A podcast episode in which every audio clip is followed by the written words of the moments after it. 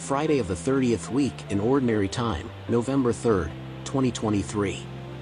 The Young Ambassadors for Christ Gospel Reflection, in Luke 14 verses 1 to 6, Jesus helps a sick man on a Sabbath, even though some people didn't like it.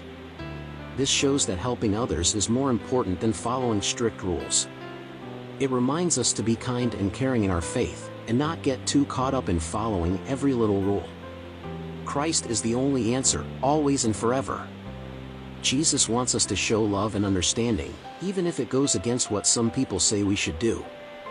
This story teaches us to be nice and helpful, just like Jesus was.